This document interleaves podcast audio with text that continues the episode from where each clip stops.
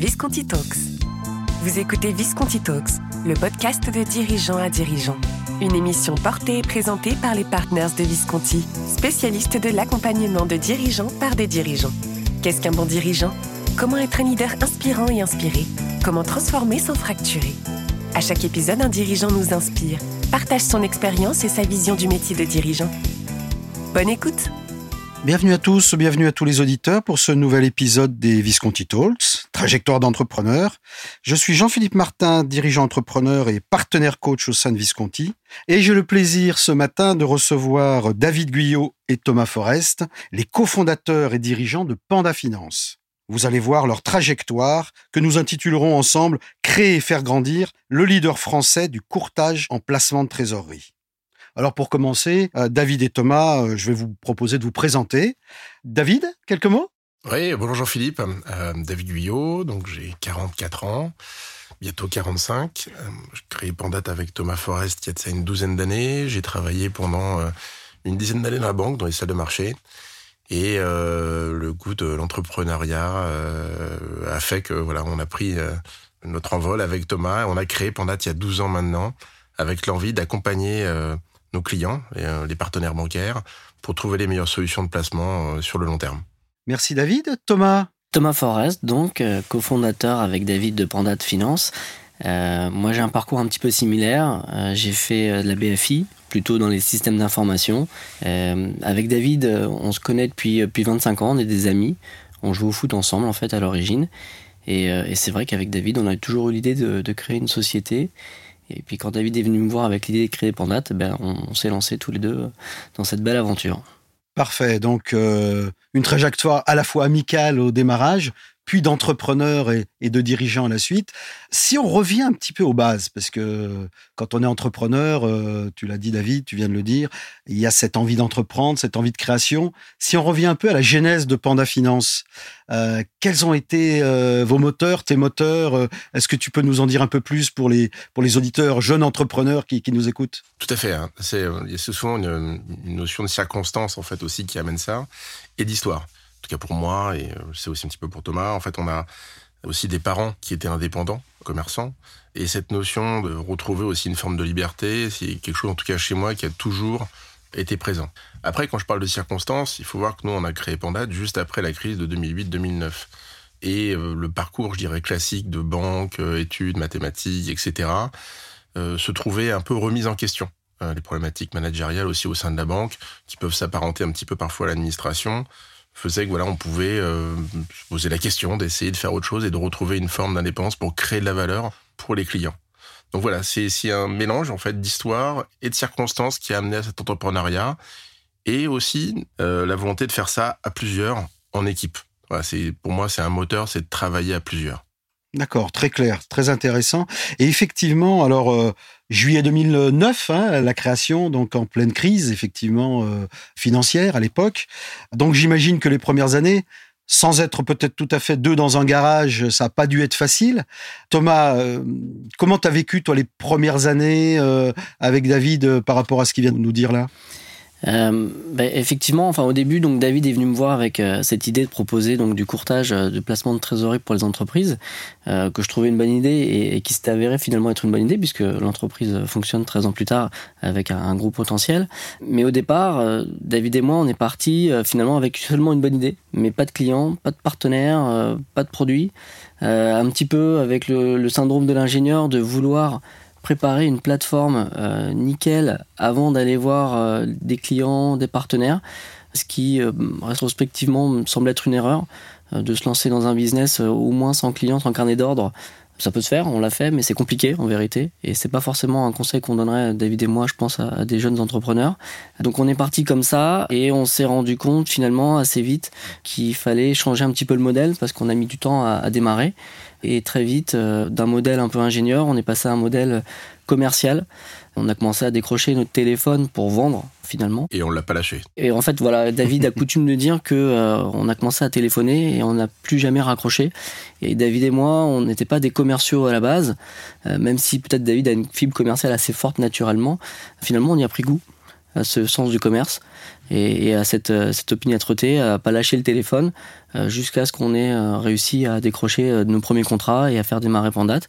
Et, je crois que dans la culture d'entreprise actuelle, ce goût commercial et, cette volonté de pas lâcher est quelque chose d'assez prégnant dans les équipes aujourd'hui aussi. D'accord, intéressant. Hein. C'est-à-dire que ça a forgé un ADN pragmatique sur le terrain à travers bah, ce pivot que vous avez fait hein, finalement. Donc se remettre en question, pivoter, se relancer en avant. Et donc effectivement, euh, après ces quelques années euh, où finalement le product market fit, hein, comme on dit maintenant euh, dans les startups, bah, bah, n'avait pas été tout à fait étudié, mais vous avez su vous remettre en question, pivoter et repartir de l'avant. Donc là, s'en sont suivis des, des années, je dirais, de, de, construction, de croissance. Quelles ont été les grandes étapes après ce, ce, pivot finalement opéré? Oh, la, première étape, hein, c'est la plus importante puisqu'on est dans un métier humain, c'est le premier salarié. Euh, le premier salarié, parce qu'en fait, on passe d'une activité où on engage notre responsabilité entre copains euh, à tout d'un coup la responsabilité de payer un salaire, de lui permettre en fait de pouvoir euh, prendre lui-même ce salarié son appartement, l'accompagner dans son développement.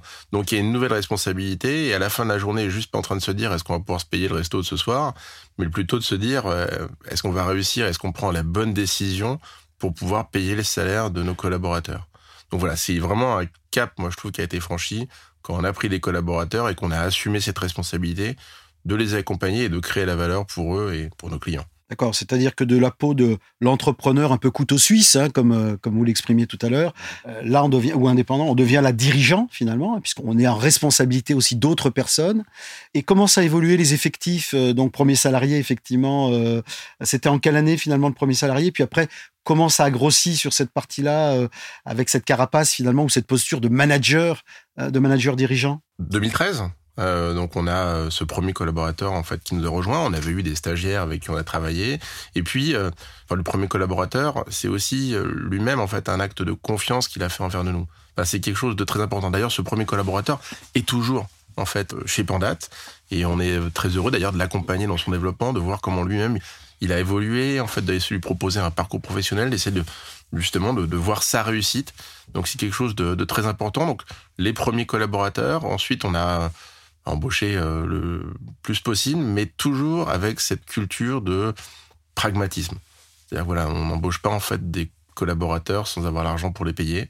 On compte pas sur des actionnaires en fait pour payer en fait leur salaire.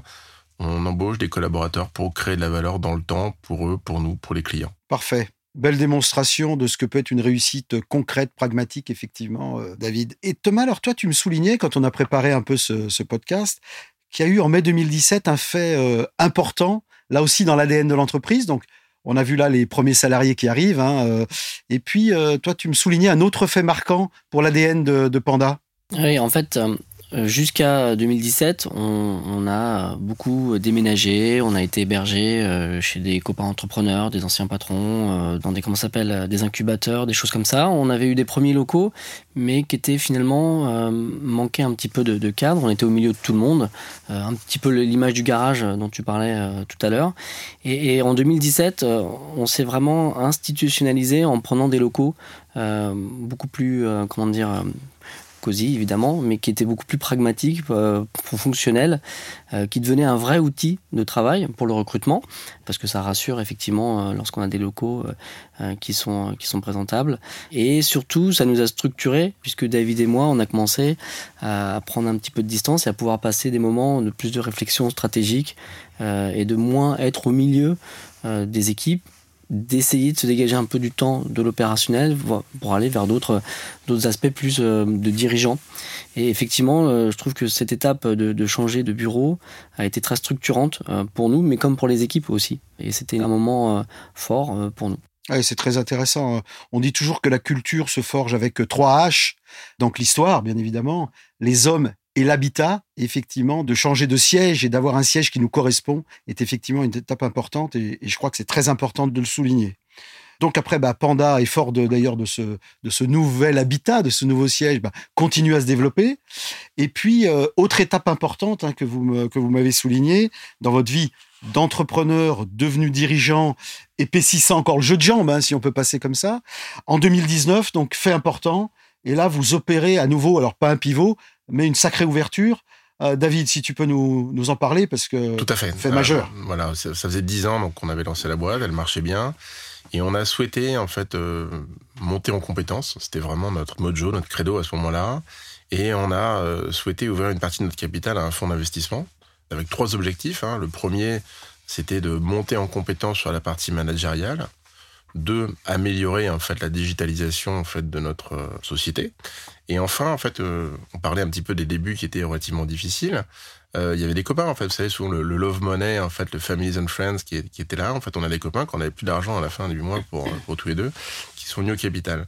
Et on souhaitait leur proposer en fait de pouvoir sortir dans de bonnes conditions. Donc c'était quelque chose d'important pour nous de, fêter et de passer un cap d'une ce qu'on appelle maintenant start-up euh, à euh, une PME. Et je trouve ça très noble d'ailleurs le, terme de PME pour ça.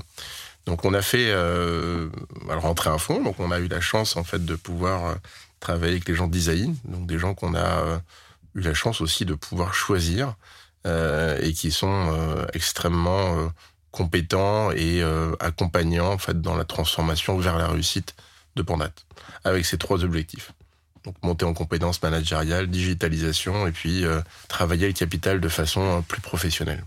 Oui, je sais que vous avez fait euh, beaucoup, beaucoup de travail sur notamment la, partie de, structuration de l'entreprise avec eux et, vous-même, hein, puisque là aussi, à nouveau, toujours ce caractère très pragmatique de se remettre en question à quelque part sur, sur la posture et de progressivement entrepreneur, manager, dirigeant, leader et de mettre en place effectivement une structure adéquate. Aujourd'hui, Panda, en quelques chiffres, du coup, euh, bah, c'est devenu quoi euh, En quelques gros chiffres euh, marquants pour nos auditeurs? On les a par cœur, ceux-là. 40 collaborateurs, 100 partenaires, 1000 clients actifs et plus de 50 milliards d'euros placés par notre intermédiaire sur les dix dernières années. Voilà, c'est vraiment crescendo et on remercie toutes les personnes qui nous ont fait confiance justement pendant ces dix dernières années. Et on peut dire, tu as l'humilité de pas pas trop le souligner, David, mais tout ça avec toujours cette notion de rentabilité, de ne pas dépenser ce qu'on n'a pas en caisse, donc une croissance rentable pour une PME, et dans le sens noble du terme que je reprends tout à fait, euh, c'est remarquable. Alors des chiffres, euh, bah, du coup, impressionnants, hein, des chiffres de vraie croissance. Bravo, bravo à tous les deux. Alors Thomas, peut-être si on se projette maintenant euh, à deux ou trois ans, hein, sans faire de plan sur la comète, comme on dit, quel peut être à nouveau vos ambitions d'entrepreneur, de dirigeant, de leader pour Panda dans les prochains mois, les prochaines années? Euh, Donc aujourd'hui, on est sur, euh, sur une trajectoire de 30-40% de croissance par an qu'on veut tenir euh, sur, sur les prochaines années. on a un plan ambition 2024 assez fort qui vise en fait à doubler les chiffres que David a donnés. On veut continuer de développer, notamment commercialement, notre présence auprès des entreprises, des entrepreneurs pour les aider à trouver les meilleures solutions de placement. On a ouvert un premier bureau à Lyon euh, qui est un vrai succès et on va développer euh, encore euh, notre empreinte locale avec l'ouverture prochainement d'un bureau à Bordeaux et d'autres ouvertures. Donc la première ambition sur 2024, c'est encore une fois de doubler, de passer à une centaine de collaborateurs avec des centres en région. Avec cette ambition, on va devoir évidemment, et on a commencé à le faire, structurer. Donc on a une forte ambition de structuration, de doter Pandat d'un cadre de fondation qui permettent d'atteindre cette première ambition, euh, donc de recruter euh, des supports sur la RH, euh, sur la conformité, puisqu'on a un métier très réglementé. Et la troisième chose, bah, c'est aussi pour accompagner hein, cette, première ambition, c'est de doter Panda d'une image, d'une marque employeur forte pour attirer des talents. sur toute la France, principalement des commerciaux, mais pas uniquement. On a besoin en fait de gens qui sont motivés, qui veulent nous aider à devenir ce leader du courtage pour les entreprises.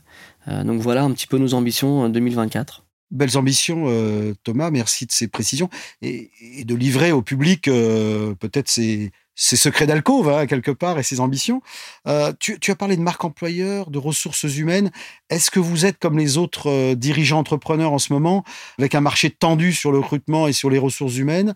Comment vous y prenez? Comment vous faites pour euh, déjouer un peu les, les vicissitudes actuelles du marché? Est-ce que vous, ça vous prend beaucoup de temps en tant que dirigeant? Ça devient quasiment notre, notre, premier, euh, notre premier métier, la RH en tout cas. La RH au sens large. Oui, c'est vrai que, que ce soit le management ou le recrutement, mais le recrutement effectivement est compliqué. Les ressources de vendeurs, notamment qu'on recherche principalement, sont des ressources rares. En tout cas, ceux qu'on cherche à, faire venir chez nous. Euh, on a beaucoup de difficultés. On essaie de structurer fortement. On, travaille maintenant avec euh, une RH à temps partagé qui doit nous faire monter en compétence sur ces sujets-là. Mais dont on sait qu'on va devoir renforcer cette fonction-là dans le temps également. Mais effectivement, David et moi, on passe énormément de temps et on essaye aussi de s'impliquer fortement puisque on a créé une culture d'entreprise qu'on veut euh, diffuser auprès de tous les collaborateurs. On est encore très très proche de tout le monde. On reste une entreprise euh, à taille euh, très humaine, 40 collaborateurs, et c'est important pour nous de participer à ces événements de recrutement. Bravo, bravo. Peut-être David, un éclairage, parce que toi, je sais que tu fais monter une ligne managériale. On parlait de Lyon, on parlait de Bordeaux, donc quelque chose de très prégnant pour toi dans ta manière aussi de piloter l'entreprise et de se reposer peut-être sur des managers qui sont en train de monter, en train de grandir? Oui, je pense que l'un des plus grands plaisirs de manager, c'est de voir en fait ses collaborateurs monter en compétences, c'est de voir réussir au niveau de leurs ambitions professionnelles. Donc c'est exactement ça, c'est de voir la réussite, l'accomplissement, les parcours professionnels de certains collaborateurs est une grande satisfaction. Donc moi j'ai besoin en effet en fait d'avoir une une task force, une équipe en fait de managers qui puissent accompagner en fait nos ambitions et euh, sur ce sujet-là, on les accompagne, on essaye de, les écouter, on essaye de eux-mêmes les faire monter en compétences, de les former de manière à ce que bah, ils deviennent les leaders de demain. La boîte Pandate euh, leur appartient. C'est quelque chose de très important. Je pense que l'attachement à l'entreprise ne doit pas se faire uniquement en fait par le salaire ou le baby-foot. Il doit se faire par des moments partagés ensemble physiquement. Il doit se faire par des ambitions partagées communes. Et euh, voilà, c'est du temps qu'on doit passer avec eux. C'est leur boîte. En fait, personne les force à venir chaque matin, euh, il faut qu'ils se sentent attachés à cette, euh, ambition collective. Remarquable, la question du, sens, effectivement, et tu as tout à fait raison, est, incontournable aujourd'hui quand on rebondit sur les problèmes, effectivement, de, recrutement et de fidélisation. Effectivement, la fidélisation passe par cet engagement euh, et en tout cas cette volonté des dirigeants de, de prôner quelque chose qui va au-delà de simplement effectivement verser un salaire à la fin du mois. Et, ça, vous êtes un bon exemple chez Panda comme tu le soulignais tout à l'heure, le premier collaborateur, et je trouve ça assez remarquable, de 2013 ou 2014, si ma mémoire est bonne, est toujours dans les effectifs. Et c'est vrai que vous avez très peu de turnover finalement chez, chez Panda Finance. Et, et par les temps qui courent, c'est à noter. Ben, en tout cas, merci Thomas David de cet éclairage, une trajectoire euh, que vous avez pu exprimer avec conviction, punch et, authenticité. Hein. Je crois qu'on a eu là euh, la preuve aussi qu'il faut reconnaître de temps en temps euh, ce qu'on fait de bien, ce qu'on fait un peu de moins bien, les, plans de progrès. Et de toute façon, la vie d'entrepreneur est un progrès permanent. Alors pour finir, on a toujours comme habitude dans les Visconti Talks de poser trois questions assez directes que je vais vous poser. Première question, si on avait à caractériser votre style de leadership, Qu'est-ce que vous répondriez, euh, David et Thomas? Alors, je ne sais pas comment les autres me voient, mais disons que je dirais que je suis assez euh, volontaire. volontaire. volontaire. pour David. Thomas, comment tu te qualifierais, toi? Moi, j'essaie d'être collaboratif. Collaboratif, d'accord, important. Si vous aviez un conseil, alors c'est toujours compliqué de donner des conseils hein, quand on est dirigeant entrepreneur, mais si vous aviez un conseil à donner euh, pour quelqu'un qui dirait allez tiens, je veux être un excellent dirigeant, qu'est-ce que vous diriez? Alors, je pense que la première des, qualités du dirigeant, en tout cas celle qu'il doit avoir, c'est l'humilité. C'est-à-dire qu'on est confronté en permanence à, nos limites. On est confronté en permanence à des difficultés qu'on n'a pas prévues. Et je pense que l'humilité est nécessaire pour se remettre en question. C'est vraiment mon premier conseil. prendre un petit peu de recul sur ce sujet-là. Très clair. Et toi, Thomas? Je pense que euh, Associé à l'humilité, il faut mettre de la pugnacité, l'opiniâtreté, euh, pas lâcher. C'est comme ça qu'on progresse. On apprend de nos erreurs, mais euh, pour apprendre, il faut pas lâcher, il faut essayer de se relever et continuer à avancer. Parfait. Troisième question. Bon, là aussi, je sais que c'est toujours un peu difficile en synthétisant, mais s'il y avait un enseignement ou le plus grand enseignement que cette trajectoire, déjà de 13 ans hein, d'entrepreneur dirigeant, pourrait être souligné, quel serait-il ce grand enseignement que vous auriez à livrer à nos auditeurs? Alors, je pense que par rapport à toutes les contraintes que peut avoir euh, un entrepreneur, la première chose que je retiens, c'est qu'il faut prendre du plaisir. Voilà, c'est pourquoi est-ce qu'on se lève chaque matin, pourquoi on fait ce métier-là, pourquoi est-ce qu'on va là-dessus, pourquoi on fait tel ou tel entretien? C'est parce qu'on doit se faire plaisir aussi. Il faut que dans un ensemble euh, là-dessus. Donc il faut pas y aller avec des contraintes, il faut pas être méchant, il faut être gentil, prendre du plaisir, être avec les gens et puis continuer à avancer. Moi, c'est mon grand enseignement, c'est euh, faut se faire plaisir dans ce qu'on fait. On a de la chance dans des métiers qui sont extrêmement confortables. On n'est pas à la mine non plus. Hein. Donc voilà, il faut prendre du plaisir et puis euh, être gentil avec les gens autour de soi. Ouais, c'est vrai que le, plaisir est communicatif, donc euh, les clients, les partenaires, les fournisseurs le ressentent. Ça me semble effectivement un, bel enseignement. La bienveillance, la bienveillance, je pense que c'est fondamental. Ça ne peut pas marcher en fait des activités à long terme sans bienveillance, j'y crois pas. Tout à fait en ligne. Et pour toi, Thomas, quel serait cet enseignement euh, à tirer? Bah, moi, ce que je constate, à mon avis, euh, la raison principale du succès de Pandat, au-delà euh, de l'unité du travail, de la bonne idée, etc., et des bonnes personnes, c'est que le couple d'entrepreneurs que David et moi formons fonctionne.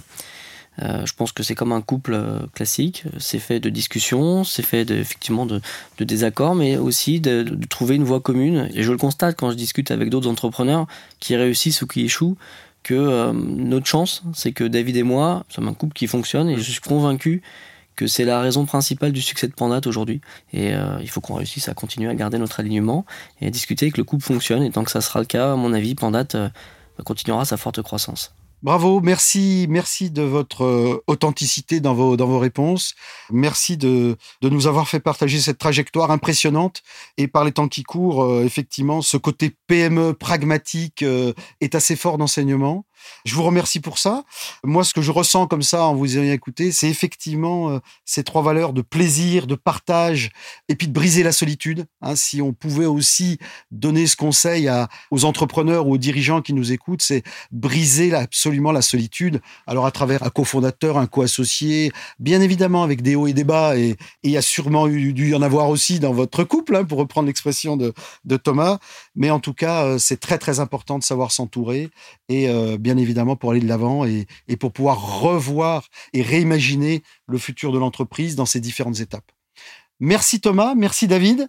Très bonne journée à vous et puis à bientôt pour d'autres aventures pour Panda Finance. Et tout ce qu'on vous espère, c'est effectivement doubler vos chiffres d'ici les trois prochaines années pour votre ambition 2024. Merci Jean-Philippe, merci à tous. Merci. Vous venez d'écouter Visconti Talks, le podcast pour comprendre et apprendre des autres dirigeants. Retrouvez-le en intégralité sur le site internet visconti.partners. Vous y retrouverez aussi l'ensemble des nouveautés de Visconti Partners. Nous vous donnons rendez-vous prochainement pour un nouvel épisode de Visconti Talks. Visconti Partners, Leaders Challenging Leaders.